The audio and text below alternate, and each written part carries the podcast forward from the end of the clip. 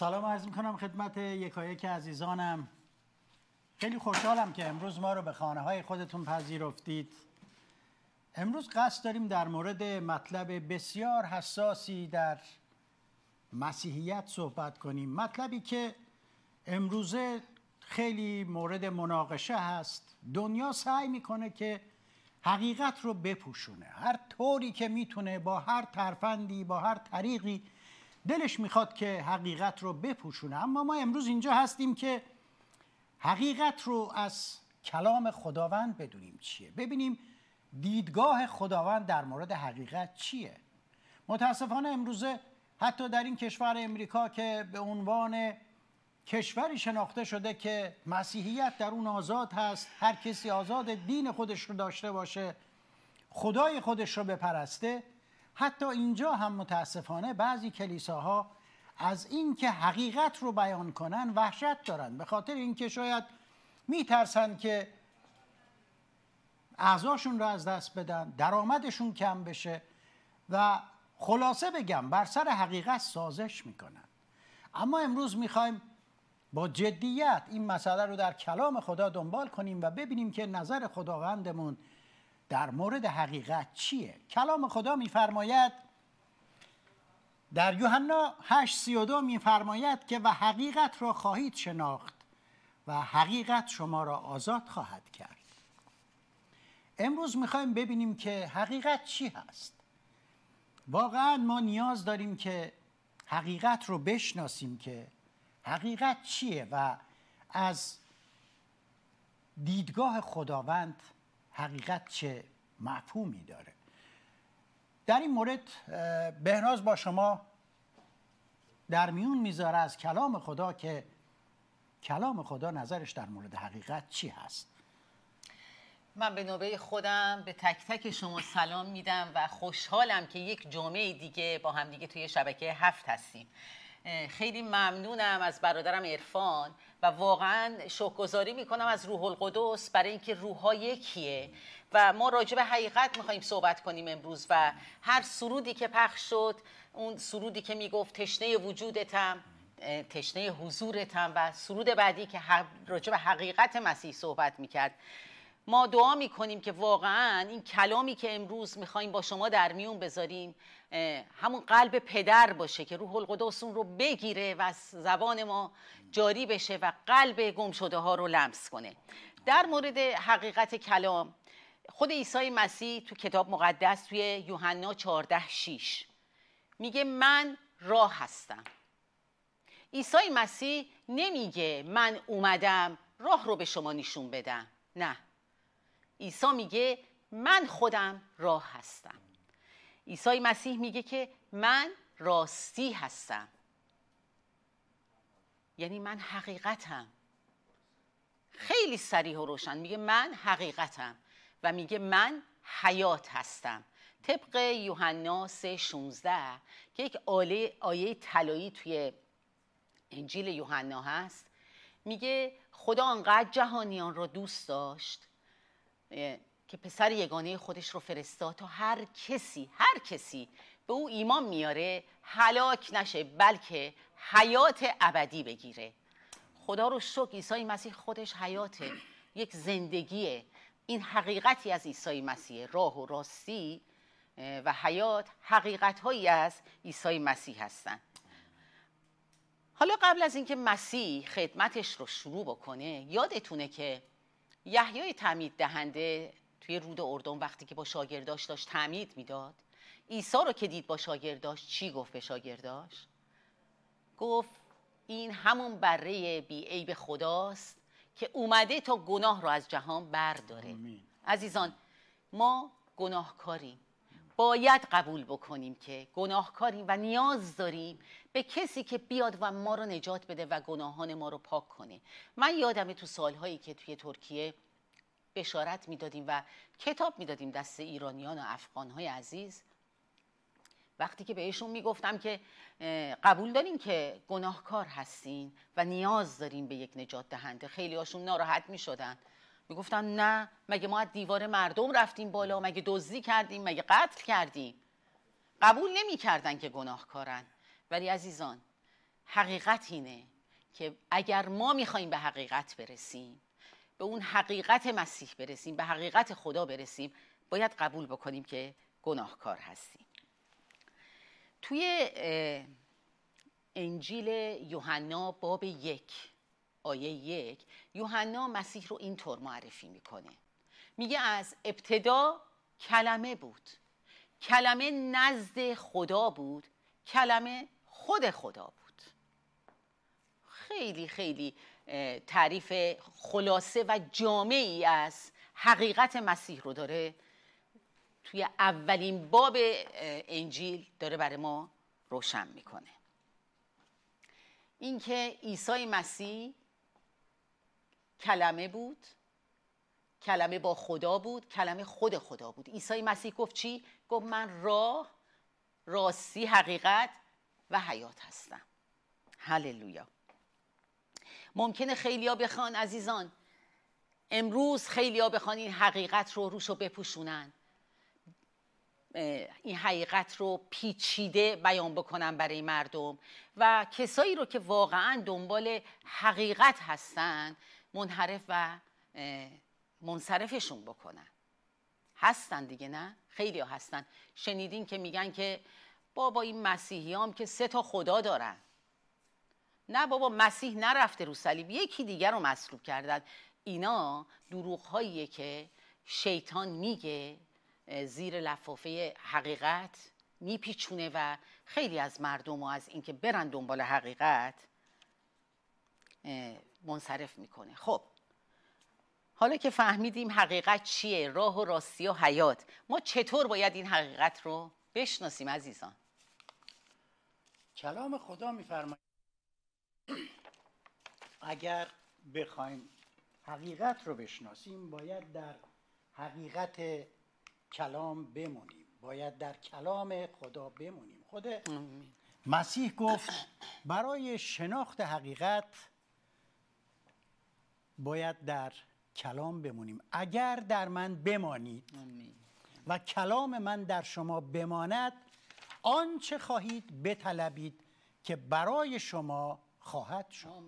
اگر در کلام خداوند بمونیم یعنی در مسیح بمونیم. عزیزان بهناز گفت که در ابتدا کلمه بود کلمه نزد خدا بود کلمه خود خدا بود. و در واقع این توصیفی از خود خداوند عیسی مسیح بود. وقتی عیسی مسیح میگه اگر در من بمانید امروز که او در جسم نزد ما نیست. امروز ما اگر در کلام او بمانیم. این کلام کلام زنده و همون چیزیه که از او به عنوان کلمه یا خود خداوند یاد شده. تمامی این کتاب کتاب های 66 کتابی که در این مجموعه هست همه از الهام خدا هست و کلام خدا میگه در دوم تیموتائوس میگه تمامی این کتب از الهام کتاب از الهام روح خدا هست برای تربیت تنبیه تشویق و بنای انسان ها برای اینکه اونها بتونن زندگی خوبی داشته باشن. اما عزیزان امروز دنیا در صدت هست که فقط قسمت هایی از کلام رو که خوشایند هست برای گوش های ما. اون چیزی رو برای ما بیان می‌کنن که ما رو نگه دارن ما رو در پرده ای از ناآگاهی جهل نگه دارن. کلام خدا تمامی این کتاب. امروز متاسفانه خیلی ها فقط بخشهایی از کلام رو موعظه می‌کنند که به گوش مردم خوشایند باشه. بخشهایی رو موعظه می‌کنند که مردم خوششون بیاد. فقط و فقط خدا رو از یک زاویه با یک دوربین محبت به مردم معرفی می‌کنند زوایای دیگر جنبه های دیگر ذات خدا رو مخفی می‌کنن. چرا؟ برای اینکه میترسن که اعضاشون رو از دست بدن میترسن منافعشون رو از دست بدن. و خدایی که امروز معرفی میشه در بیشتر کلیساها اون خدایی نیست که این کتاب به ما معرفی می‌کنه. خدای این کتاب توی کلام می‌خونیم که در مکاشفه میگه دور تخت جمع شده بودن و می‌گفتن قدوس قدوس قدوس. نمی‌گفتن محبت محبت محبت. خدای ما قبل از هر چیزی قدوسه. اگر ما نفهمیم که خدا قدوسه و ما گناهکاریم. نمی‌تونیم بدون پاک شدن به حضور خدا بریم. نیازمون به عیسی مسیح رو هم نخواهیم فهمید. ما نیاز داریم بدونیم. من باید بشناسم خودم گناهکار هستم. باید بشناسم خدا قدوسه. اگر این رو از این کتاب برداریم اگر قدوسیت خدا را از اینجا برداریم یک خدای نصف نیمه یک خدایی که فقط نیمرخ شما داریم می‌بینیم. یک سایه ای از خدا را به ما نشون میدن. کلام خدا عزیزان اینجوری نیست که من اینجاشو دوست دارم اینجاشو دوست ندارم اینو ورق می‌زنم اینجا رو نمی‌خوام بخونم. اینجا, بر... اینجا خیلی به من برکت داد. نه اینجا رو دوست ندارم. کلام خدا انتخابی نیست. تمامی این کتب از الهام خداست. خب یه انجیل دیگه هم الان خیلی معروفه که دارن رواج میدن انجیل کامیابی. دقیقا. که همه چی عالیه همه چی خوبه. آمین که در مسیح همه چی خوبه. اما عیسی مسیح نگفتش که همه چی در دنیا برای شما راحت خواهد بود. گفت سختی ها هست برای شما. و اینو باید ما بدونیم به عنوان ایمانداران. اینو بدونیم که اگر می‌خوایم به این حقیقت چنگ بزنیم. اگر می‌خوایم در حقیقت بمونیم اینو باید بدونیم که سختی ها تو زندگی هست مشکلات تو این دنیا هست. اما عیسی مسیح نگفت من میام اونو ور میدارم می‌ذارم کنار. گفت من در طی این راه توی این سختی ها کنار تو هستم. دست تو رو می‌گیرم و با تو از این دره رد میشم. کلام خدا در یوحنا شش چهارده میفرماید که من راه و راستی و حیات هستم. هیچ کس جز به وسیله من نزد پدر نمی آید عزیزان اگر ما این حقیقت رو نشناسیم به چه بلایی گرفتار میشیم؟ به چه مصیبتی گرفتار میشیم؟ کلام خدا در هوشه میفرماید که قوم من از عدم معرفت به هلاکت رسیدند معرفت یعنی چی؟ یعنی شناخت خدا. عدم معرفت خدا عدم شناخت خدا به هلاکت رسیدن. یادمه که چندین دهه پیش یک قحطی شدیدی توی هندوستان آمد. همین دولت امریکا کمک های غذایی بسیار زیادی برای عزیزانی که در هند بودن فرستاد. اما می‌دونید چی شد؟ متاسفانه بخش بسیار ناچیزی از اون غذاها از اون برنج ها از اون غلاتی که فرستاده بودن به دست مردم رسید. نه اینکه فکر کنید راهزنا توی راه اون رو دزدیدن یا در اثر سیاست ها اونها به دست مردم نرسید. نه همه اونها اومد و در بنادر هندوستان پیاده شد. اما به جای اینکه مردم اونها رو بخورن موشها اونها رو خوردن. اونقدر موشها فراوان شدن شده بودن توی هندوستان. چرا؟ به خاطر اینکه باور داشتن با این اعتقادی که به تناسخ داشتن می‌گفتن نکش این موشه ها ممکنه این پدر بزرگت باشه که در جسم این موش حلول کرده.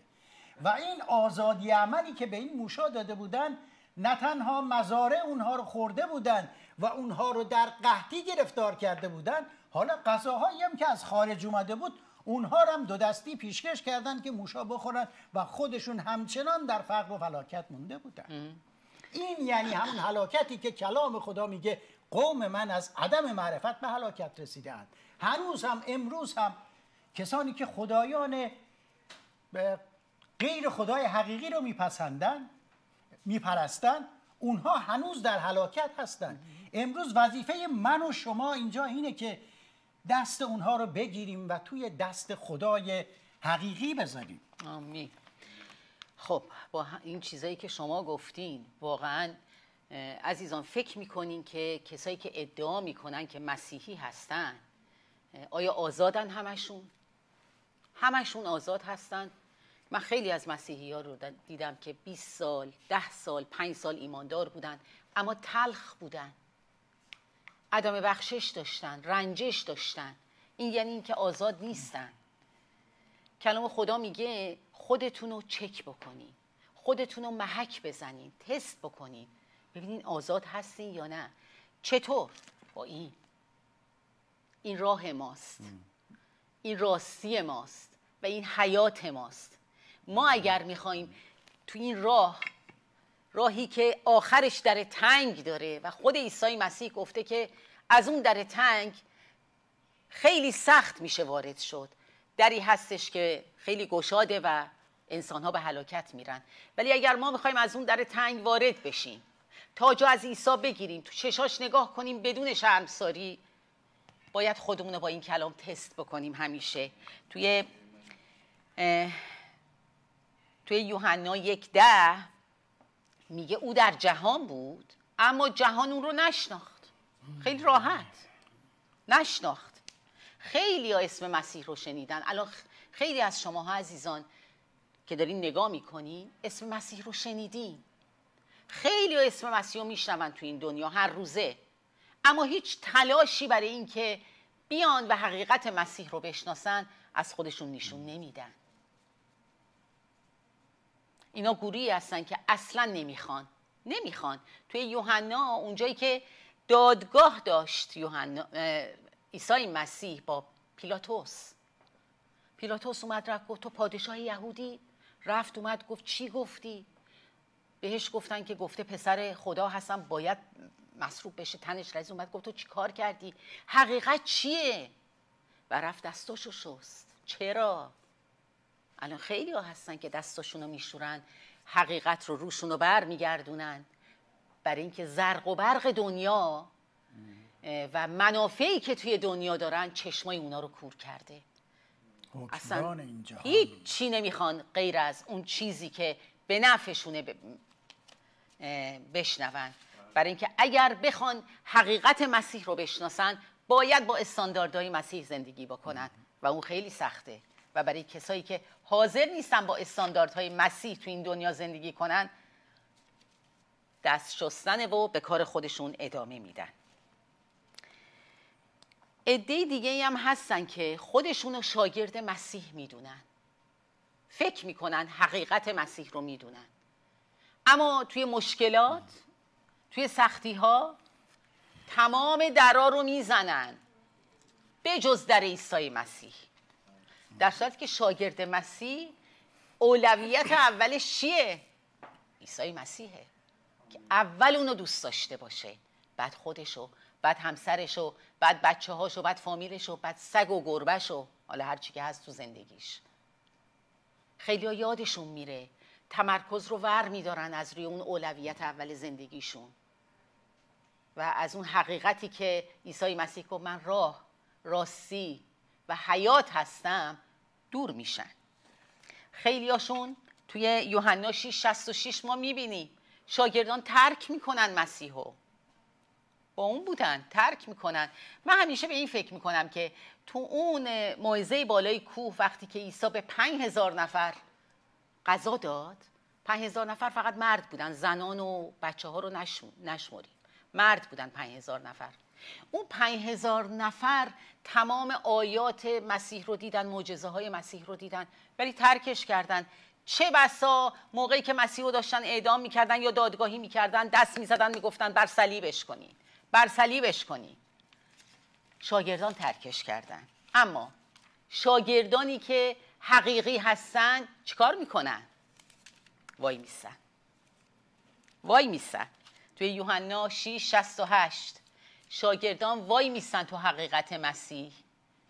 چرا که توی قلبشون اون حقیقت مسیح باز شده و به هیچ وجه حاضر نیستن که از اون راه از اون راستی و از اون حیات دست بکشن. توی یوحنا 8 32 تا 35 وقتی که عیسی مسیح داشت میگفتش که حقیقت رو خواهید شناخت و حقیقت شما رو آزاد خواهد کرد. یه ده از ها اونجا بودن. بهشون برخورد. گفتن چی؟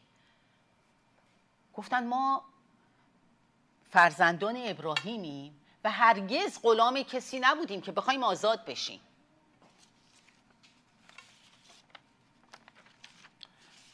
اما عیسی مسیح به اونا چی جواب داد؟ عیسی مسیح فرمود که هر کس گناه می‌کنه برده گناهه. بله.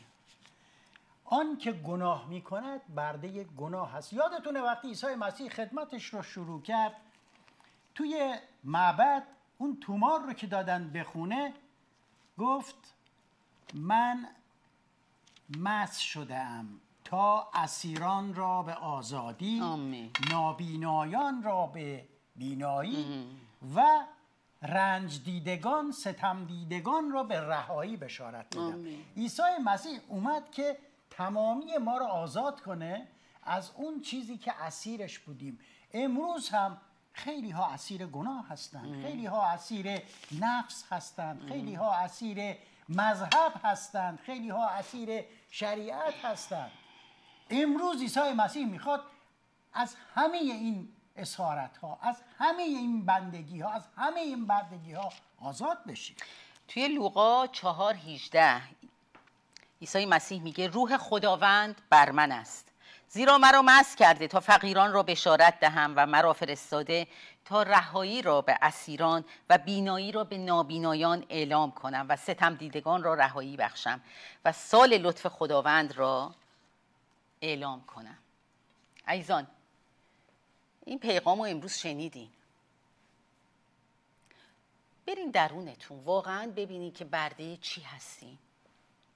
مذهب شریعت گناه انواع گناه.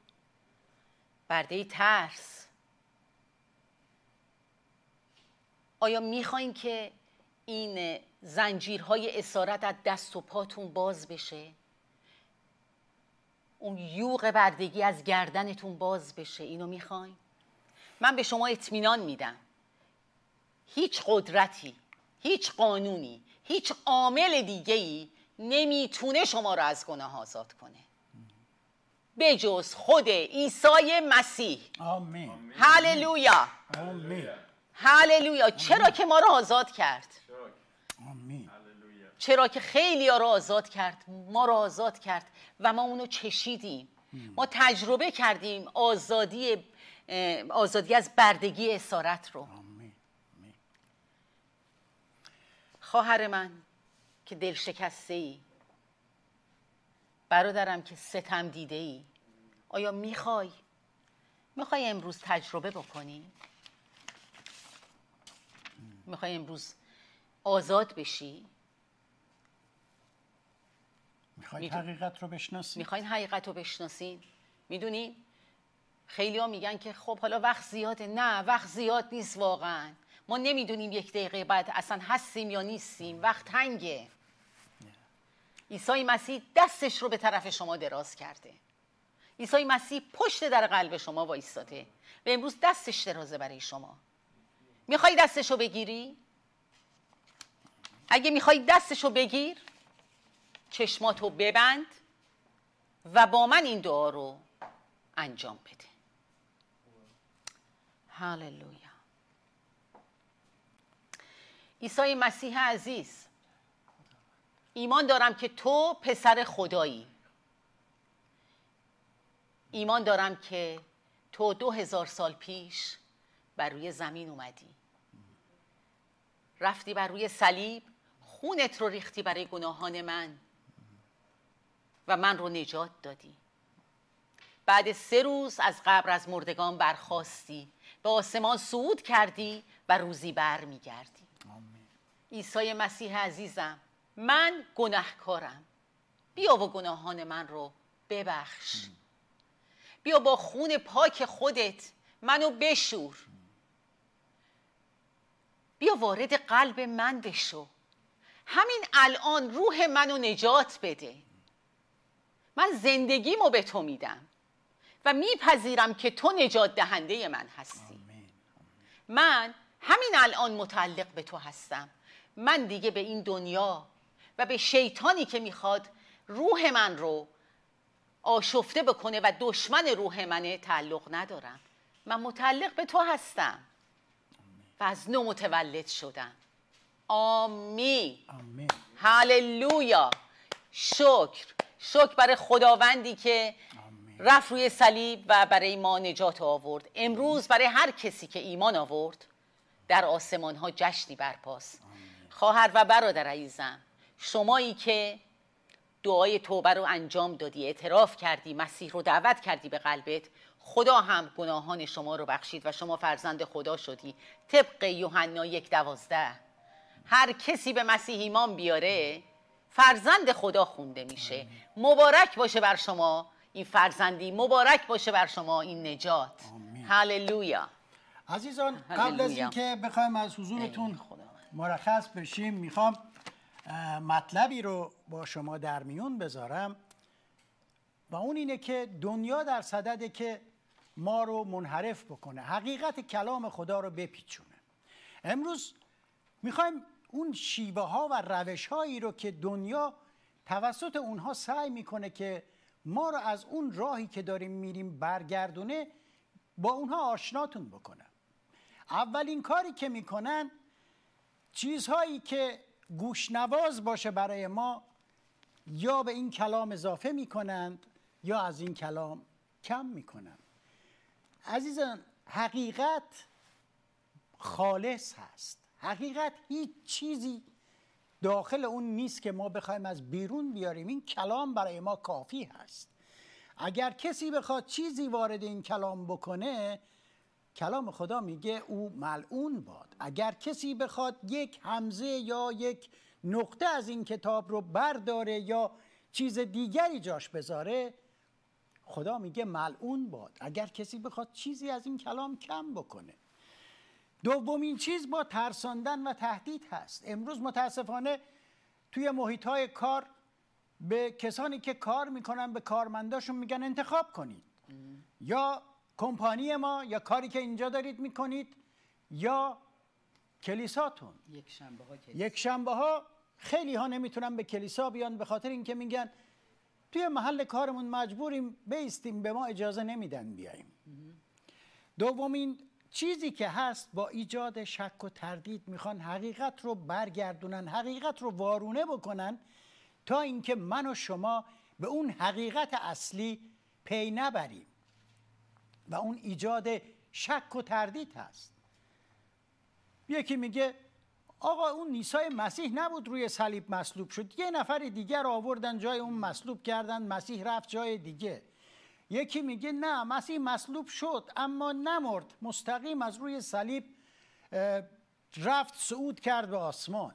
هر کسی یک چیزی میگه هر کسی می‌خواد جوری این رو برگردونه. یکی میگه آره درسته که مسیح به خاطر گناهان ما روی صلیب رفت خونش ریخته شد اما ما هم یه نقشی داریم. ما هم باید یه کاری بکنیم که بتونیم اون رو تکمیل بکنیم. یعنی خون عیسی مسیح رو در حدی میارن پایین که عمل من می‌تونه اون رو تکمیل کنه. کار نیکوی من می‌تونه اون رو تکمیل کنه. در صورتی که ما می‌خونیم توی کلام خدا خدا میگه اعمال نیکوی شما اعمال نیکوی شما. نمیگه اعمال بد شما ها نمیگه گناه های شما. میگه اعمال خوب شما اعمال نیک شما در نظر من مانند لطه ای ملوث می باشد و اون کسی که می‌خواد این حقیقت رو تحریف کنه میاد این لطه ملوث رو می‌خواد اضافه کنه بچسبونه روی صلیب عیسی مسیح بگه تا وقت این نباشه نجات شما ممکن نیست. عزیزان این یک دروغ درست از اعماق جهنمه. من و شما هیچ کاری نمی‌تونیم بکنیم برای نجاتمون. من و شما هیچ نقشی در نجاتمون نداریم. نجات ما فقط و فقط با رفتن عیسی مسیح بر روی صلیب ریخته شدن خون او برای گناهان من کفاره شدن او به جای من و بازخرید کردن من از مردگان امکان داره. هیچ راه دیگری برای نجات نیست. هیچ پیغمبری نمی‌تونه منو نجات بده. هیچ شریعتی نمی‌تونه منو نجات بده. هیچ کار نیکویی نمی‌تونه منو نجات بده. روش دیگرشون با دادن وعده های دروغین.